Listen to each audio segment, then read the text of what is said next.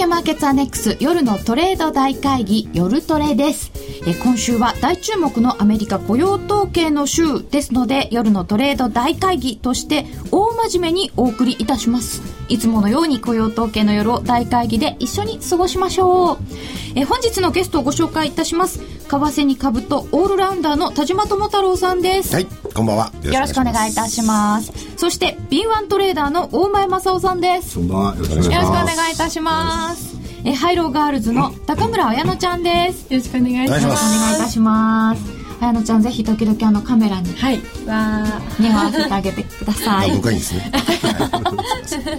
えー今回は、まあ、もう冬時間に入っておりますので雇用統計発表が冬時間バージョン。日本時間の夜10時30分ということですので夜トレは放送の方は発表までの1時間ワイワイとトレーダーズトークを繰り広げたいと思います。そしてその後ラジオでの放送は10時30分で終わってしまいますのでその後はユーストリームで一緒に雇用統計を味わっていただきたいと思います、えラジオでお聞きの方はその後ぜひユーストリームにお越しください。番組のブログをご覧いただきますと下の方にクリクリクリっと言っていただきますとこちらからユーストに入ってくださいというところがあります、えーでここから入っていただくあるいはもう黒い画面もう動いてますか？そちらにいい画面ついてますのでそこからご覧いただければと思います。ご意見ご質問ぜひツイッターや番組ブログで、えー受け付けておりますのでどしどしお寄せください。チャレンジコーナーも白熱してきました。1000円から始められるシンプルな金融商品選べるハイローを使ったチャレンジコーナー。ハイローガールズの円高円安あなたならどっちシーズン2です、えーそしてリスナー参加型クイズもいつも通り実施いたしますので皆様もどうぞ考えてみてください。それでは週末の夜を一緒に楽しく過ごしましょう。さて、それでは早速お話を伺っていきたいと思いますけれども、えー現在のところ、高村彩乃ちゃんは、えーハイローガールズとして参加して、ミンタメに日記も書いてるんですよね。はい。あとデモトレードとかもやったりしてるんですけどまだまだ全然予想ができないですね。デモトレードどうですか？こう、やるときなんかこう、怖くてプルプルとかしません？あしますね。最初は自分のお金じゃないとか思って結構ゆるゆるにやってたんですけど。でもあこれじゃ勉強にならないなって思って。そうですね。これはもうお金出してるつもりでやってたら、あここでクリックしていいのかなって思いながらドキドキしてやってますドキドキしますよね。ねでもでも、やっぱり。うん。という、う高村彩乃ちゃんにいろいろ教えていただきたいと思うんですけれども、足元のマーケットですが、えー、そもそも最近、何ですかね、ユーロがわしゃわしゃしてるんでしょうか。田島さん、最近の動きって整理していただくと、どんな感じですか、うわ整理ですか、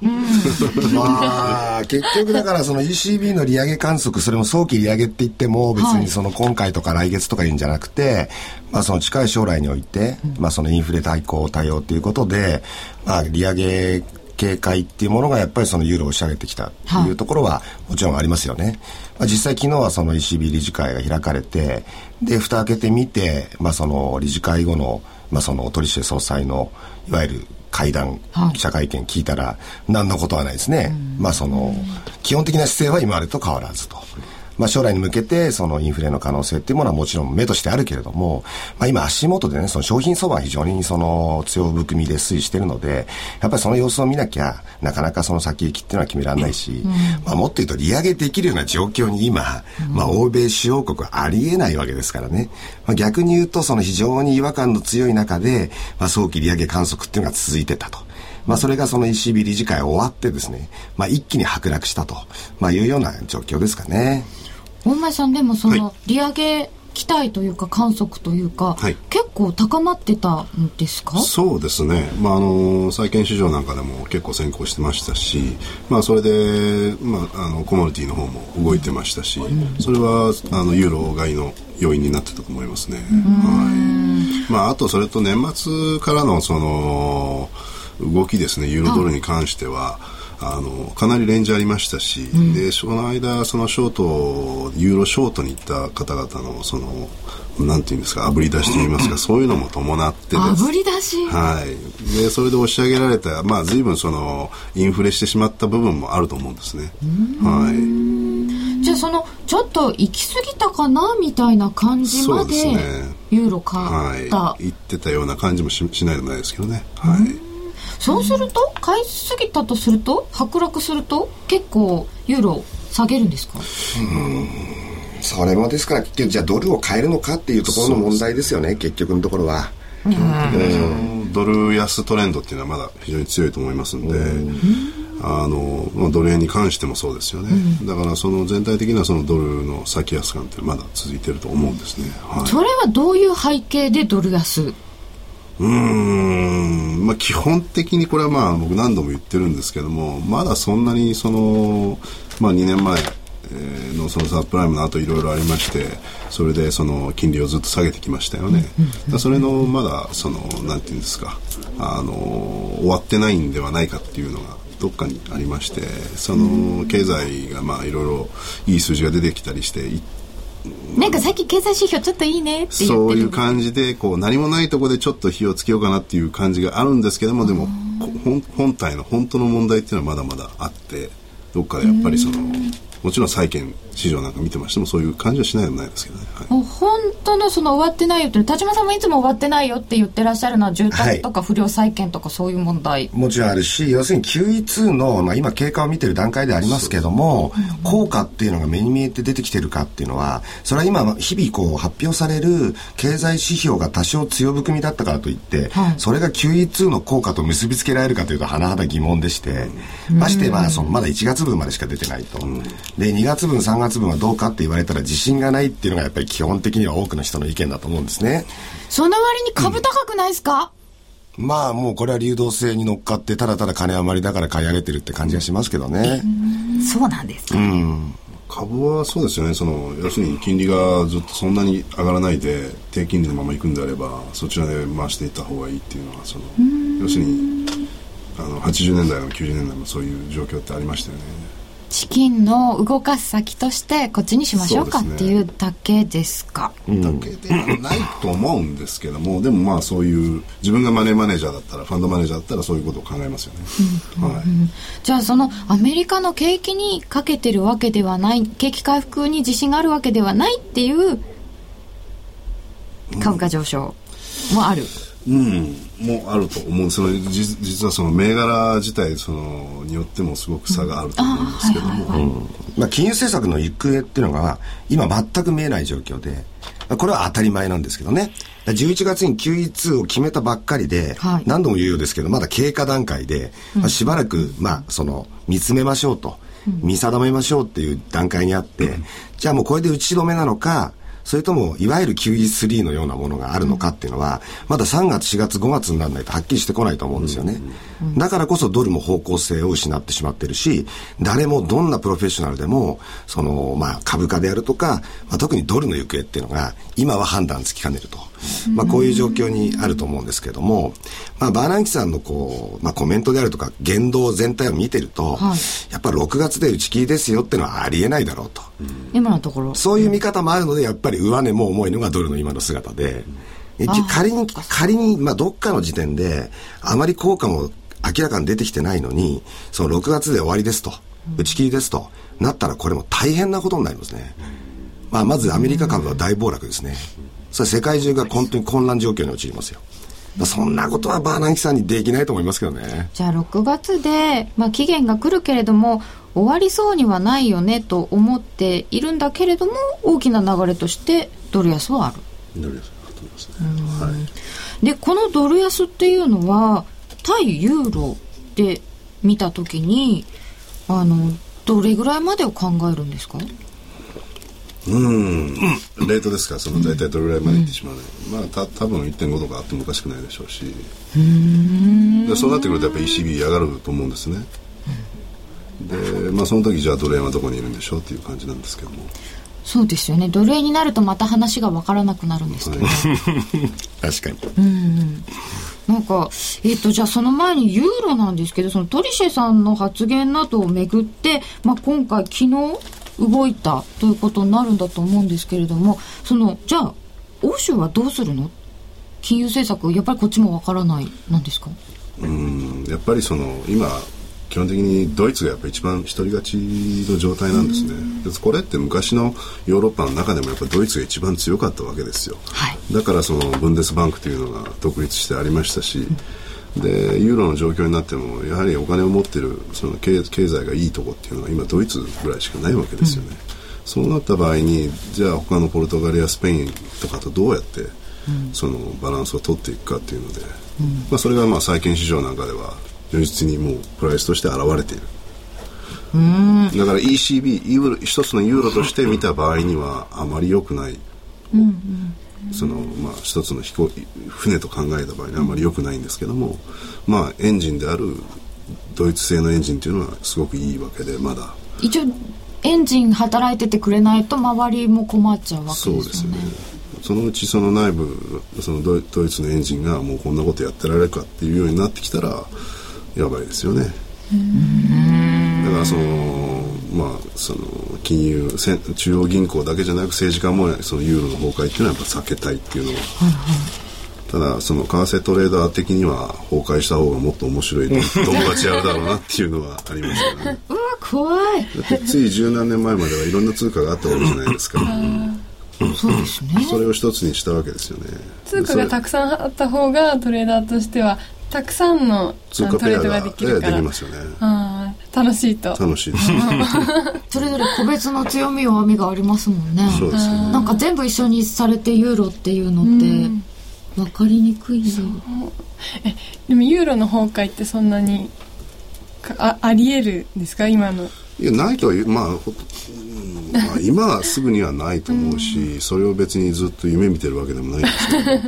夢期待しちゃう。やはりそのこういうボラティリティといいますか乱高下とかクライシスっていうのは設けるチャンスになりますんで、やってくれたら面白いですよね。で最近そのちょっと気にされてたのが中東エジプトの問題なんですけれども、うん、これは田島さんどうですか？まあ、まだまだ混乱続くとは思いますけど、うん、ここに来て結局その、エジプト国内の世論っていうのが、だいぶ様変わりしてきたっていうのは間違いなくあって、うん、まあ、いろいろこう、漏れ伝わってくるところによればですけどね、ちょっとこう、やりすぎたんじゃないかっていうような部分があると。まあ、やはりその、ムバラクさんが次期大統領選には、もう出ないんだと。うん。いうことを言ってる、まあ、言い始めたところところから、はいはい、まあ、今月1日ですよね、うん、その批判一色の流れがその一部にこう同情またはその30年よく頑張ったと、ご苦労さんと。で、息子も次の大統領には据えないと、まあいうようなことで、だんだんだんだんこう、ムバラクさんに対する、こう、感覚っていうのが、一般市民の中でこう、非常に冷静なものになってきてると。で、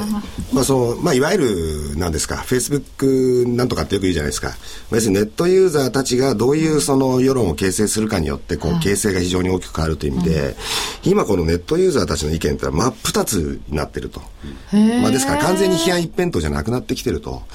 まあいうことで、冷静になってその再建にその力を注ごうやっていうような、そのフェイスブック上でそのグループの発言があると、もうそこに何十万人もの人が、そうだそうだって今集まるような状況になってるらしいんですよね。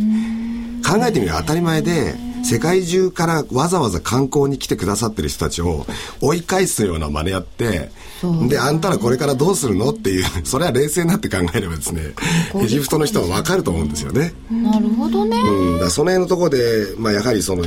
一方で非常に偏った考えを持っている人もいるのかもしれませんけど、その普通の人たち、普通の国民市民っていうのは、やっぱりちょっと少し冷静になろうやって感じになってきてるっていうムードが今あろうかと。じゃあなんか安全資産としてドルに行きましょうかとかなんか地理的にちょっとヨーロッパが近いんじゃないかとかそういうのはあんまりないです。うん、だからそれもそうなんですエジプトのそのいわゆる政権に対するデモ、でイコールその有事のドル買いとかいうのがそもそも私は全く分からない。うん、なるほどね。えーその特にエジプトとアメリカの関係が以前よりもその微妙になってきてしまっているっていうことは、はい、むしろ念頭に置いた方がいいしそうですね。でもっと言うとドル円で考えた時にはこれはドル買いではないわけですから、うん、えー、むしろ円買いの方が強いのでそのなんか一一辺倒というか10波人からげに有事のドル買いとかっていう言葉をここで使うのはねちょっとどうなのかなっていうふうにいろいろなコメント見て思いましたね。そして今そこで出てきたドルと円になると余計分かんなくなるんですけど、はい。これはあの結局ドルも円も金利低い通貨ですよね、はいその辺ってどう考えていったらいいんですか、うーんそうですね。まあもう奴隷奴隷のことに関して言わせていただきますと金利というよりも、はい。もうそのいわゆるそのマーケット市場全体に積み上がっているドルのポジションドル円,、円売りのポジションというのがまだ解消されてない状態だと思うんですね。だからこれはもうずーっと下がっドル円がここ12年ずっと下げ続けてるっていうのはもうそれしかない時給の問題であって、もう円を売らなきゃいけない人はもう売り尽くしてしまった。っていう状態が多分ずーっと続いてるんですね。でそこで介入とかいろいろ入ったためにまたそれがいびつになりつつあるんでうーん。まあそろそろかなと思ってるんですけども。そろそろというのは。そろそろもうあの下抜けてほしいなっていうポジショントークなんですけどね。はい。ポジショントーク、はい。えーっとなんかでも80円割れる割れる割れるって言って結構割れなかったというか割れない、まあいろいろそういうのがあるんでしょうね。あの我々が知らないような。うん。あの おねその政府の政府系のお金とかなんかそういうの。で明らかな介入じゃないけれども、んあるんでしょうね。なんとかなんとか銀行とか、でも逆に言えば早くやっちゃわないと上がらないと思うんですけどね。ドルが反発しない。うん。まあ汚い言い方すると死ななきゃいけない人が死なないとダメですよっていう。それがないから戻ら戻れる時に戻させてくれないから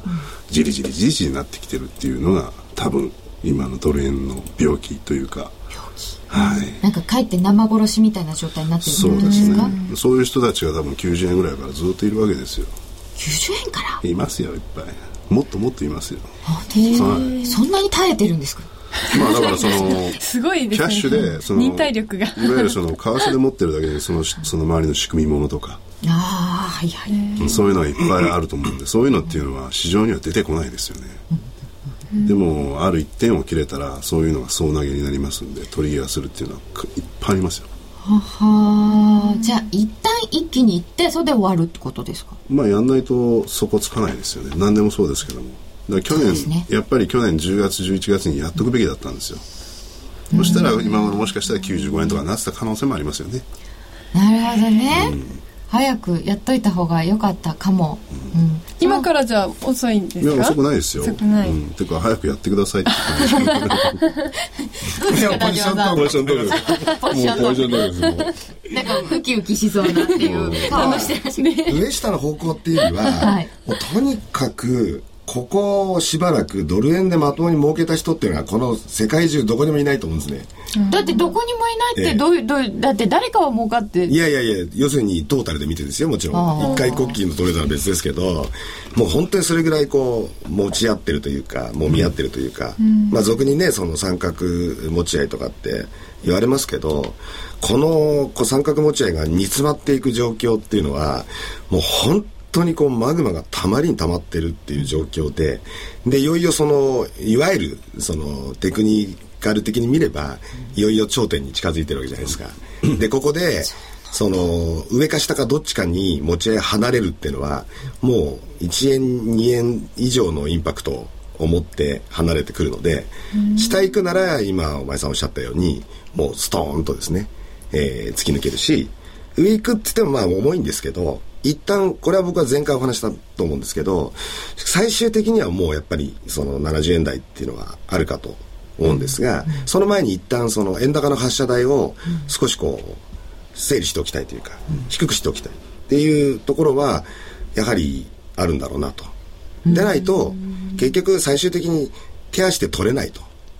まあで85円スタートで75円なら当円取れますけど、80円スタートで75円じゃ5円しか取れないでしょっていうような、そういう感覚で投機筋っていうのはやっぱり発射台の調整をしてくるっていうのが過去のなんかこう事例に見られると思うんですよね。大前さんどうですか？大口さんはそういうことするんですか？それはもうそうですね。やっぱもう少しおいしなんていうんですか？その今発射台という言葉を使われましたね。やっぱりそののりしろが大きい方が、そうですね。じゃあちょっと一旦こっち振っといていこうか、うん。女装みたいなもんですか？女装、うん、なるほど。まあ縮んで伸びてってよく言いますけどね 相場っていうのは。ある程度縮まないと伸びしろが出てこないっていう。うん。ツイッターでいただいています。魅惑の低音一曲歌ってって、これ大前さんにも、いや田島さんにも。いやテレオンブラザーズってテレオンブラザーズ書いてありましたよそれいいですね。結成しましょうか。そうかもしれない。終わったらカラオケ行ってみます。中村さん、こっち向いてっていただきましたよ。はーい今夜は折り込みがないから出た数字勝負になりそう。あ、小林さんだ。私も QE2 金額が増額されなくても期間延長かなって思ってますよ、田島さん。ああ、ごめんなさい。はいはい、はい。6月で終わることは考えにくい。うん。この間夕焼けでもそういうお話をいただいておりました。綾野さん、シルクロードステークスの昇竜ムーンを当てた勘の鋭さで、雇用統計の数字を当ててください。競馬の番組をやってらっしゃるということなんですけれども、当たったんですか？当たりましたね もう6週中5週当てましたね私すっごいじゃないですか。すげそうえ。なんですよハイローガールズは？うんこれから頑張っていただきましょう。厳しい感じでそれではお知らせの後は FX トレーダーに伝えたいことなどなど、えー皆様ご質問もツイッターブログで、えーお寄せください。ではここでお知らせです。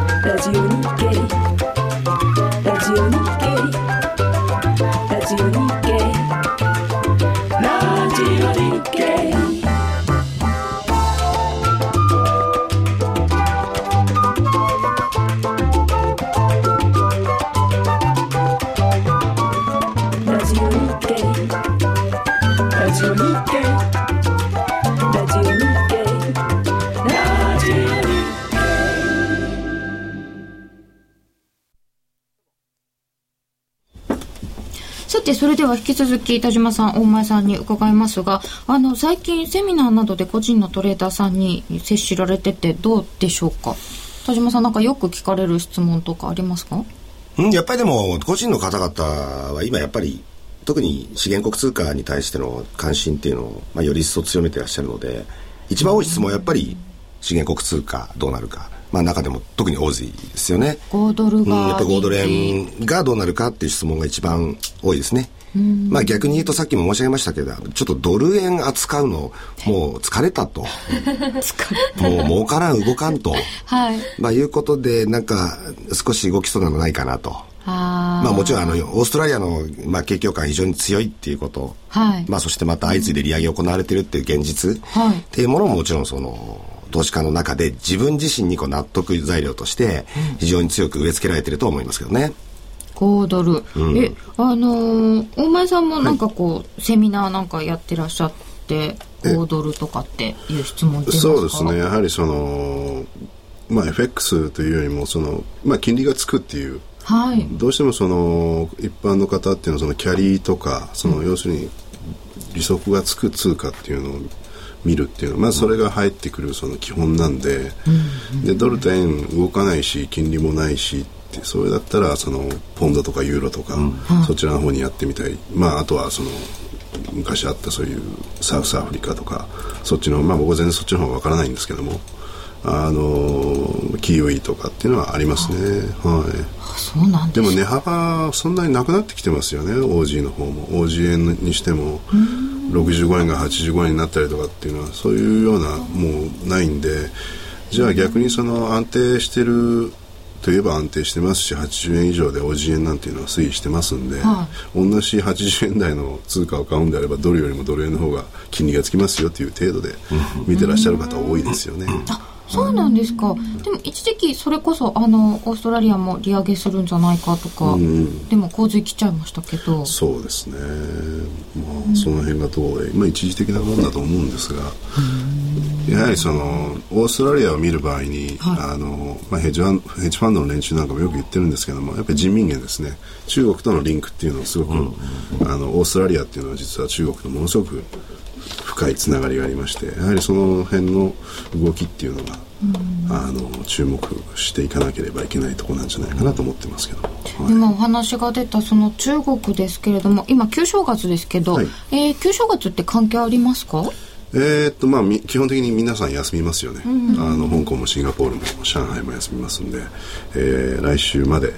お休みですよね、アジア勢が休む前になんかポジション整理するとかはあるの？あの基本的に中国の方ってその利食うわけですねそのも持っているものっていう株でも儲かってればでそれをまあお年玉にするっていう発想が昔から中国では株もですか？ありましたね。へえ、はい、まあ私も香港に6年いたもんですから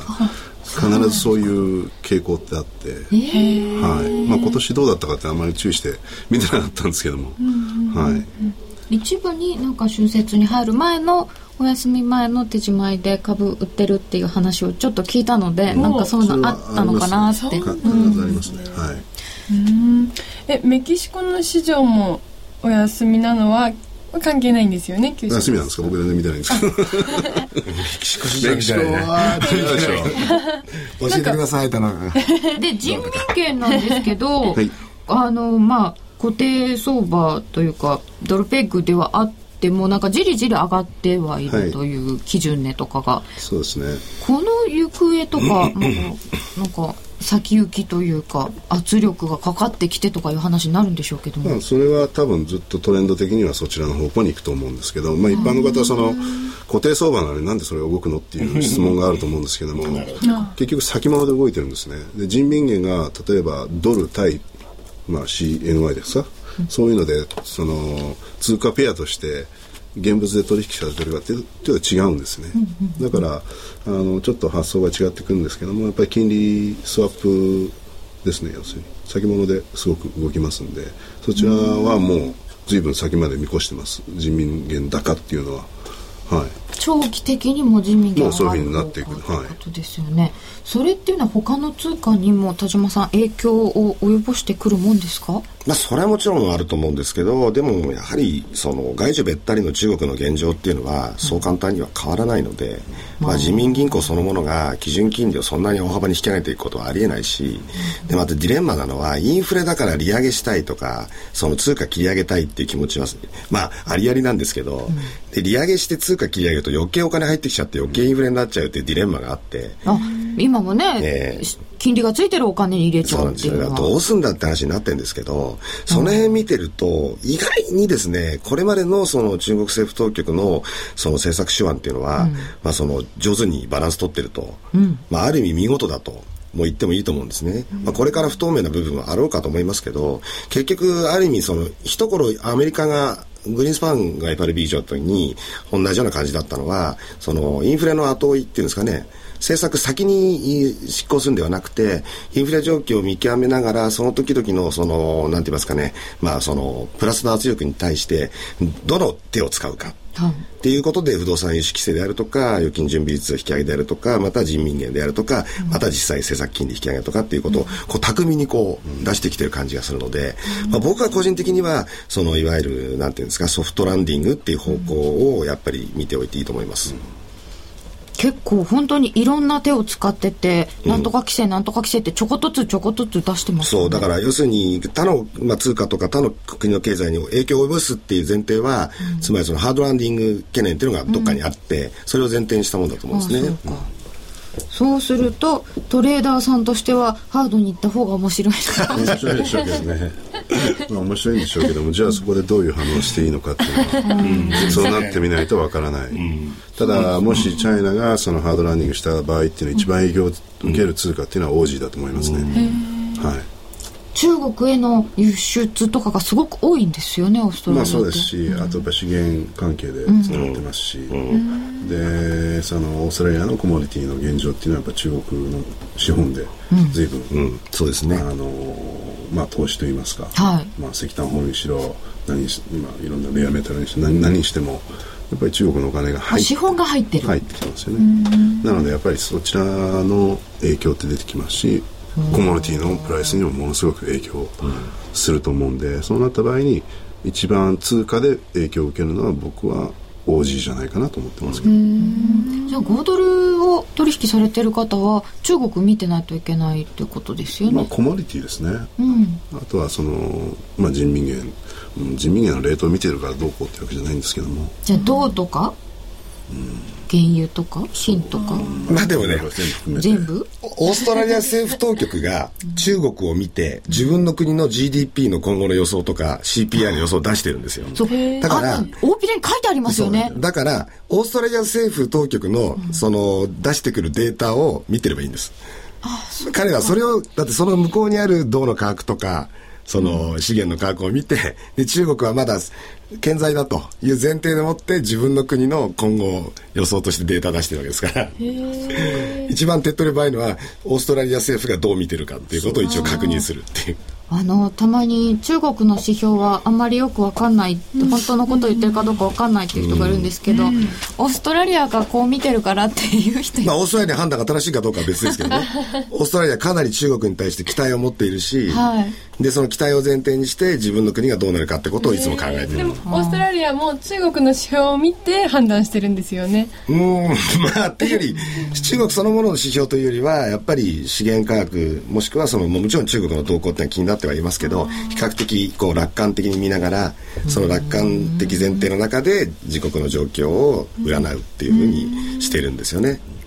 オーストラリアが一番影響を受けるとしてもやっぱり他の世界も中国がもしもですよそんなハードランディングなんてことになったらアメリカだって日本だって結構経済的には影響を受けますよね。まあそうでしょうね、うん。まあ、日本が一番ダメージ受けますね。ダメージ受けますね、うん。だからそれで円売りになるかって言ったらなりませんね、なん。ないんですか？なぜなぜ？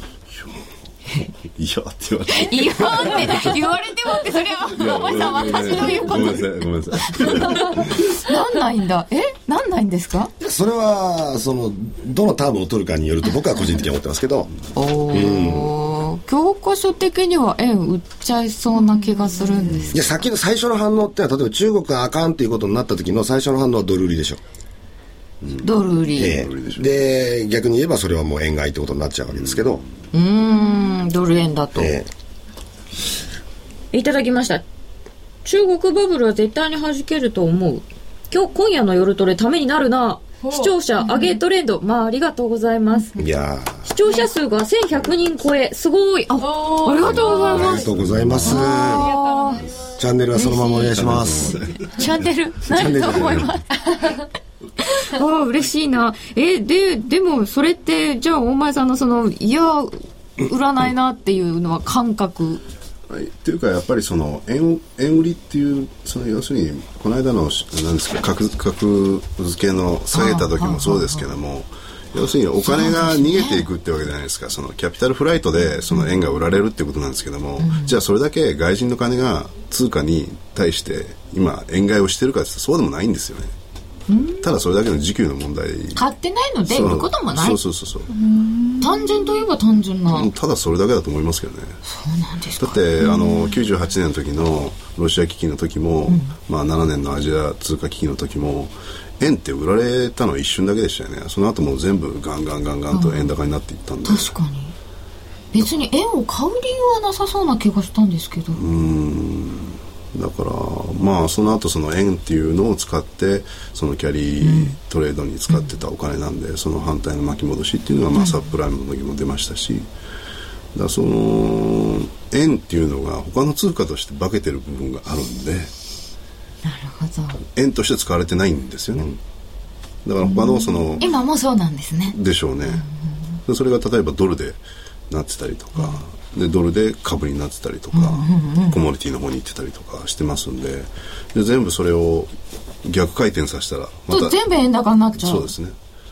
だ要するに日本が今までそのゼロ金利っていうのをして世界中にマッチポンプのようにお金をばらまいてどんどんこっちでバブルやってくださいこっちでやってやその結果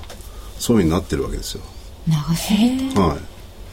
うーんこれはなかなか根っこの深い問題かもしれません。ここで一旦お知らせです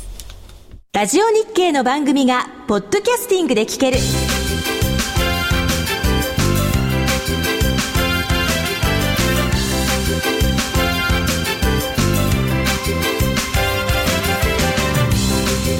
iPod などの MP3 プレイヤーでお聞きいただけるポッドキャスティングではラジオ日経のマーケット情報を中心にいくつかのオンデマンド番組を配信しています。いつでもどこでも聞けるラジオ日経。詳しくはラジオ日経のホームページをご覧ください。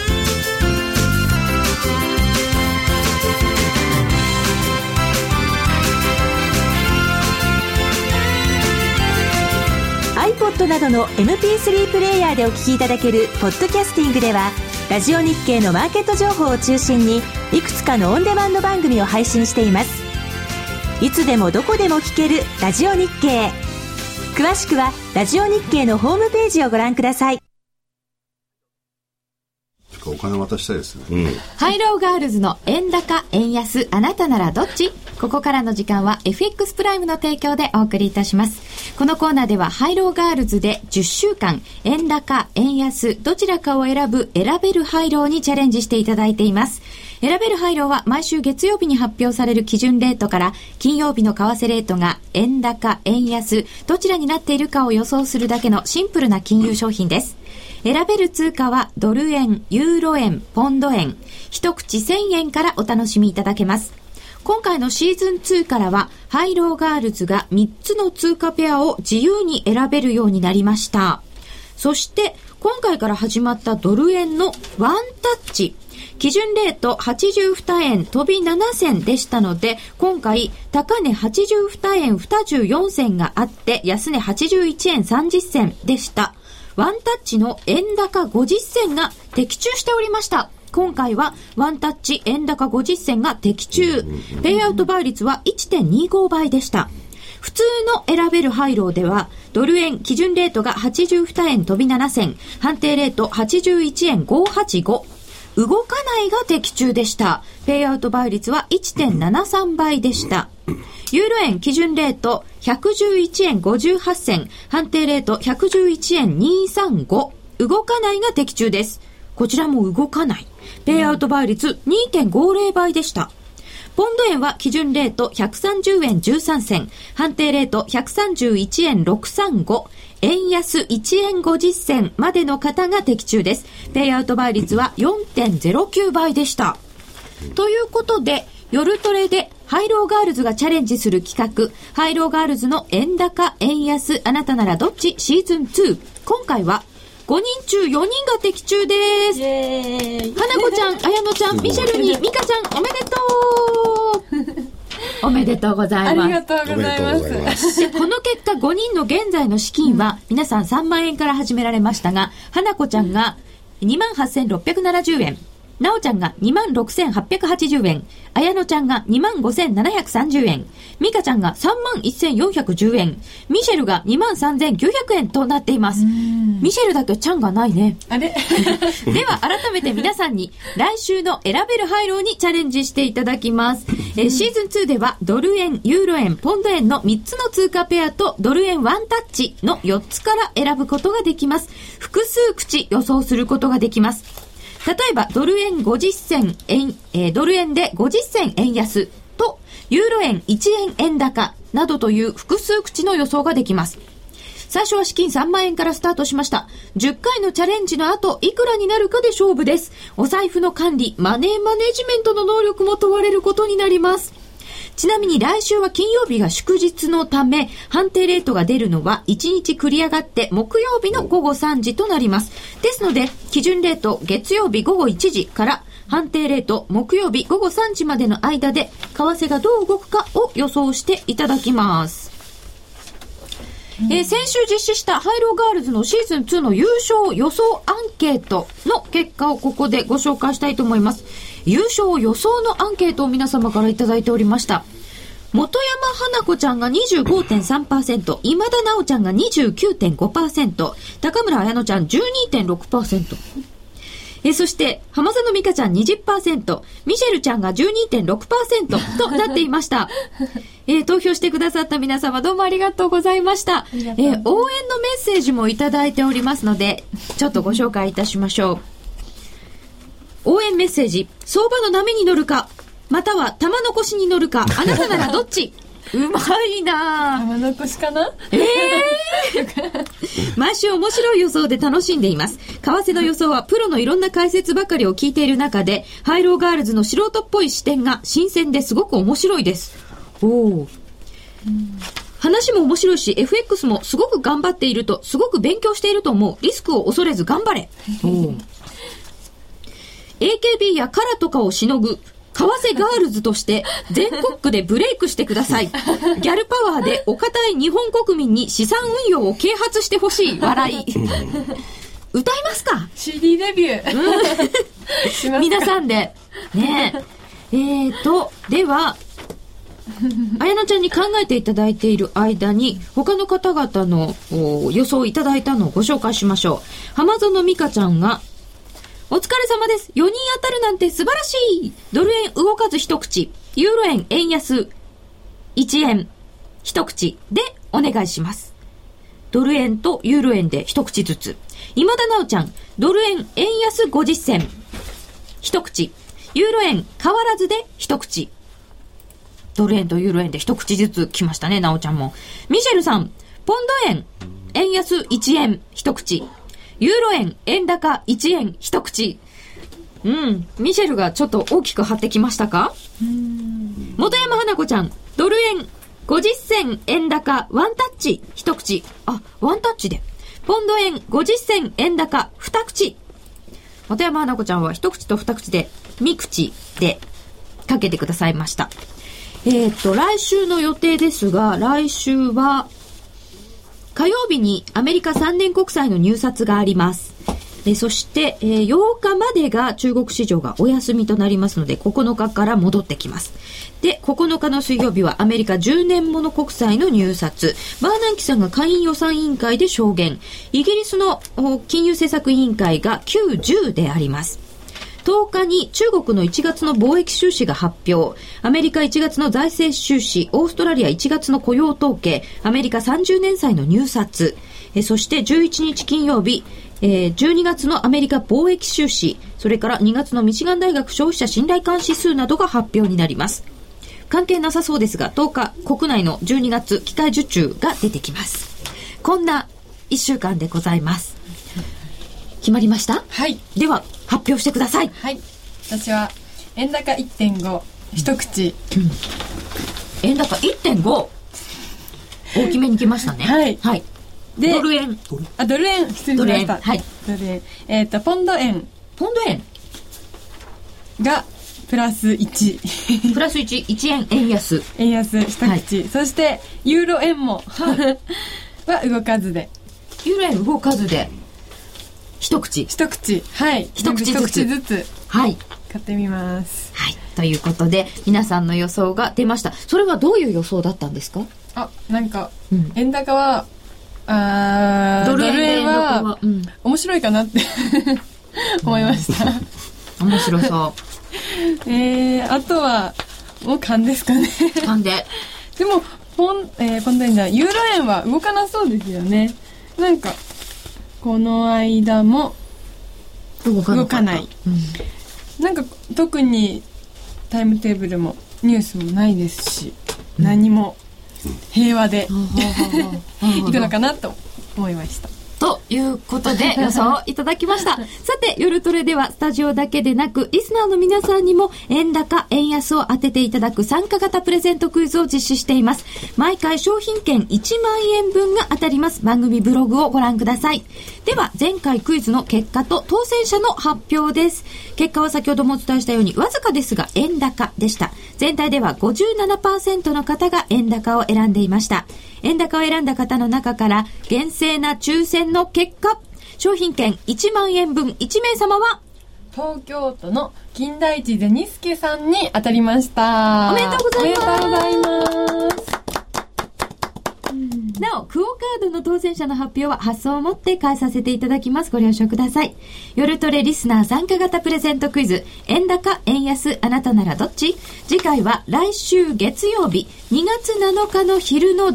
時30分が締め切りです。え次回は来週月曜日、2月7日、お昼の12時半が締め切りです。え締め切りの時刻は選べるハイローと一緒。選択肢はこちらはシンプルに円高か円安かだけです。判定レートの決定は1日繰り上がって木曜日の午後3時となります。祝日の関係です。応募フォームやクイズの説明は夜トレの番組ブログをご覧ください。ハイローガールズの円高円安あなたならどっち？ここまでの時間は FX プライムの提供でお送りいたしました。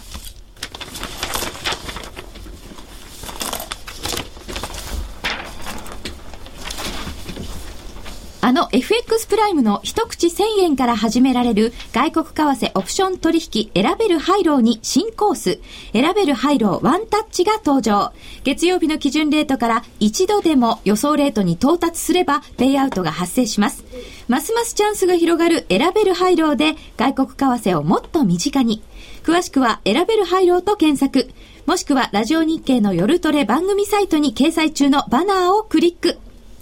FX プライム株式会社は関東財務局長金賞第259号の金融商品取引業者です。外国為替オプション取引選べる配慮は金融商品取引法に規定される通貨関連店頭デリバティブ取引です。また元本あるいは利益を保証した金融商品ではありません。為替変動、金利変動等のリスクにより支払ったオプション料の全額を失う場合があります。お取引にあたっては契約締結前交付書面をよくご理解いただいた上で、ご自身の判断と責任においてお取引を行ってください。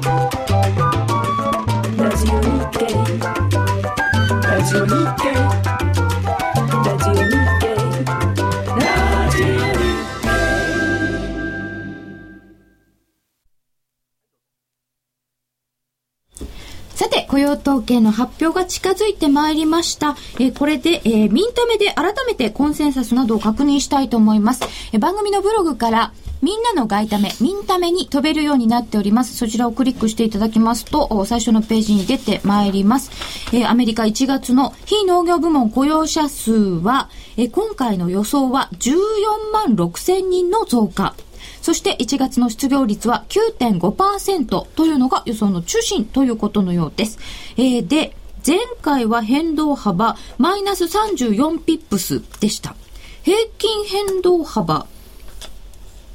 45ピップス。え、そんなに大きいんだ。えーこの経済指標による過去の変動幅というのが下の方をクリクリクリっとすると出てまいります。えっ、と、前回もお動きましたが、その前12月3日の時が平均を超えて動いてたんですね。えーその前の時はプラスでしたね。はい。こんな傾向を見ながら、えー予想をしてみたいと思いますが、お二方のお予想はどうでしょうか？えーっと、田島さんどんな風に見てらっしゃいますか？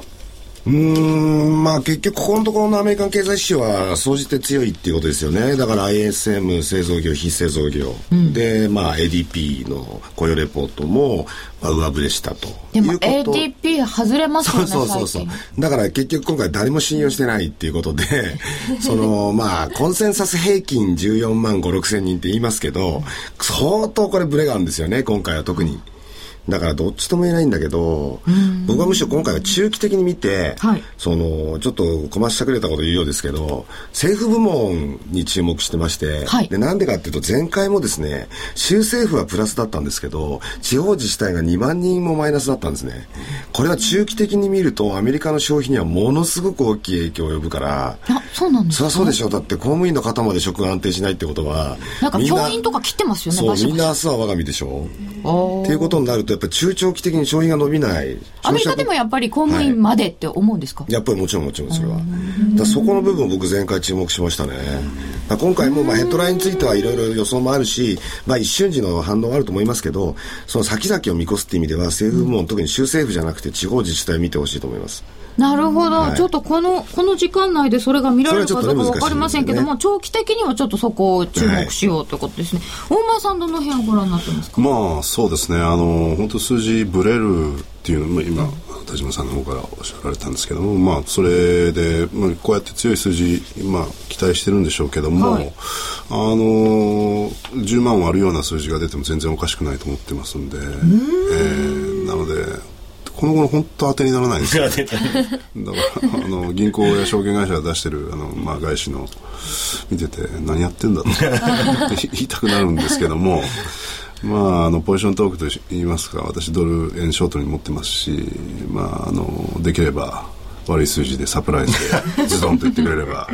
まあわかんないですよ。もう出たとこ勝負です。えーそれでは、えー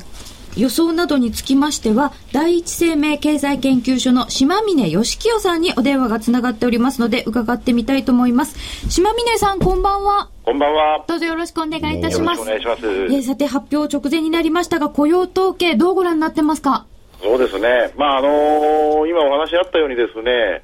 非常に、まあ、ブレやすい月でもあると。いうことに加えて、今回、その調査州がですね、はい結構天候悪かったんですよね。大雪でしたよねはい。で、そういう時っていうのはですね、あのーまあ、雇用が一時的にその抑えられたりすること多いので、まあ、コンセンサスの数字よりもはい、どちらかというとリスクは下振れの方が大きいのかなと。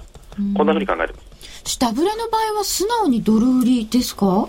ただですね、あのー大雪があったこと分かってるんですよね、市場関係者みんな。はいなので、あの、下振れのリスクはある程度想定して動いてると思うので、サプライズ感はそんなに出ないと思うんですよ。なんか言い訳できそうですよね大雪だったからっていうそうそうそうそうそう、そういうことですね。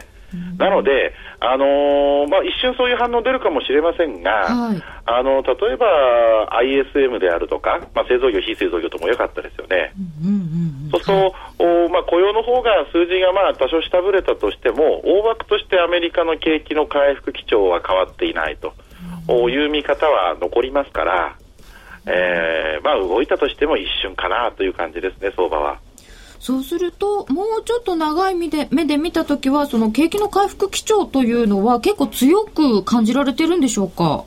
あのーまあ、少なくとも言われてるベースでは、まあ、かなり期待をされてますよね、その背景にあるのは、基本的にはやはりその企業の活動が、まあ、かなりその活発化してきているのではないかと。いうことで、例えばそのお生産活動についても、お今年は世界的にまた再び上向きのトレンドに入ってきていると、いうことから、まあ、お付け企業のおその製造業の雇用の動向もことこ今日出てきますけれども、はい。まあ、そこら辺が持ち直しの基調を続けるのであれば、まあ、そのうち雇用も良くなってくるよって、こういう楽観的な見方が今、蔓延しやすいですよね。そういう見方が体制になっているということは、でも逆にその下振れした時のがっかり感っていうのが大きくなりはしないんですか？うん。あのー普通だとそうなんですけど、ただ今回ばかりは1月の雇用統計っていうのはもういいわば特殊なものでして、そこら辺は皆さんあの構えて見てると思うんですよ。あそうなんですね、うん。むしろ、あのーやっぱり今、アメリカについて、あのー考えられているのは消費がいつ伸びてくるかっていうか消費の回復基調は本物なのかというところだと思うんですね、だからあー雇用も注目されるわけですが、その点で言うとクリスマスセールスの勢いを1月、2月、3月持続できないようだと、あのー思ってたイメージとはアメリカの成長のペース違うぞっていう話になってくると思うんですね。1ヶ月の統計ではちょっと反応できないと思うんですよ。うんそうすると何ヶ月かこう見てってそのこうトレンドが回復なのかっていうことですか？そうですね。冬場はどうしても各統計ともブレやすいので、あの瞬時にマーケットがですね、あのー景気に対する判断を変えられるかっていうと、はいそれ難しい時期ですよね。あの前回もえっ、と1月ですかあの小売の既存店売上なんかもはい割と良かったようなんですけれども、はい高級品のところからいいっていうようなお話ですよねそうですね。これはやっぱり株高による効果だと思います。あの FRB の量的緩和政策、これが株高を演出し、でそれがあー高所得者層を中心とした資産効果を生んで、高級品が売れていると、こういう構図ですよね。株高いですよね。そうなんです。でも一方でですね、はい。一般の普通の人々は、その株高の恩恵をあまり受けてない人々は、どちらかというと、このおー失業率であるとか、そっちにまあ、寄せられるっていうんですかね、消費者のマインドなんかもまだ戦後最低レベルにとどまってますから、一般の人の財布の紐はまだまだ固く締まってますよね。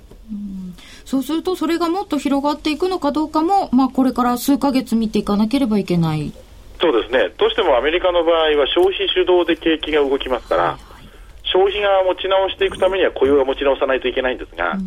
あー非常にそこら辺がこううまく動いていない状況になってますよね。だからまあ高所得者中心に消費が動いていけばなんとかなるだろうってこういう見込みで FRB は緩和策を続けているんですけれども、まだまだ雇用に波及するには時間かかるだろうなというのがまあ私の考えですけどね。あのバーナンキさんも記者会見で雇用の方はなかなかっておっしゃってたみたいなんですけれどもそうすると QE26 月で終わりってことはなさそうですか？僕はあの延長すべきだと思います。すべきはい。バーナンキさんもおそらくすべきだと考えてると思うんですよ。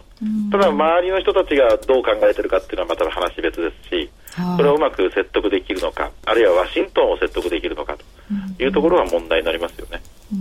それもこれから見ていくことの一つですかねそうですね。あのーそれもというか、そこが多分今年の景気占う上で一番重要だと思いますし、量的緩和、中途半端にやめちゃうっていう話になれば、日本の90年代と同じでですね、政策効果が十分浸透しないまま、あー打ち切っちゃうと、また景気が、あのーおかしくなってくると思うんですよね。まだアメリカの消費者は過剰債務というか、バランスシートの悪化、はいあーこれを調整することに四苦八苦してますから、あのー状況としては、まだまだ本調子には程遠いと思います。そうなんですね。はいえっ、と、そうしますと、1月の統計は、まあちょっとブレがあったとしても、えっ、と、これからのお流れを変えるようなものにはならなそうだということでしょうか？うん、あのこれで変わる、あるいは見極めがつくとはならないと思いますね。まあ、ブレが出る分だけ短期的に相場としては面白いかもしれませんが、あのおそらくすぐに元に戻ると思います。えっ、と、ドル円の流れとしてもそうですか？そうですね。わかりました。島峰さん、今晩もどうもありがとうございましたとんでもご。ざいません。え第一生命経済研究所の島峰義清さんにお話を伺いました。田島さんどうですか？もうおっしゃる通りだと思います。全く同意見で、やっぱりその消費の部分、さっき私も言いましたけど、はいとにかくその消費者物価指数の伸びが前年比でもってコアですけどね、はいコンマの世界ですから、これはもう異常事態ですよ。だからそのいわゆる先行き楽観なんか出てくることが信じられないです。ちょっとじゃあ乖離してるの。ええ。うん。お前さんどうですか？そうですね。あの、まさしくそういう感じでして。その財布の紐が 紐が、あのこうきつくなってるっていうんじゃなくて、もうお金ないんだと思います。一般の人は。お金がない。お。金がないと思います、開けてもない。ないんじゃないかな。だから相当状況悪いと思ってるんですけどあ、さて、もうすぐ雇用統計の発表です。ラジオの放送は終了いたしますが、ユーストリームで続けて雇用統計の発表をお伝えいたします。ラジオでお聞きの方は終わった後、ぜひユーストリームにお越しください。見方は番組のブログに書いてあります。えそして来週の夜トレはお休みになりますので、どうぞご注意をなさってください。えー、もなく雇用統計の発表です。ぜひユーストリームで皆様と一緒に見ていきましょう。えー予想では現在14.6万人の増加、失業率9.5%となっているということです。それでは皆様、ぜひユースタへ。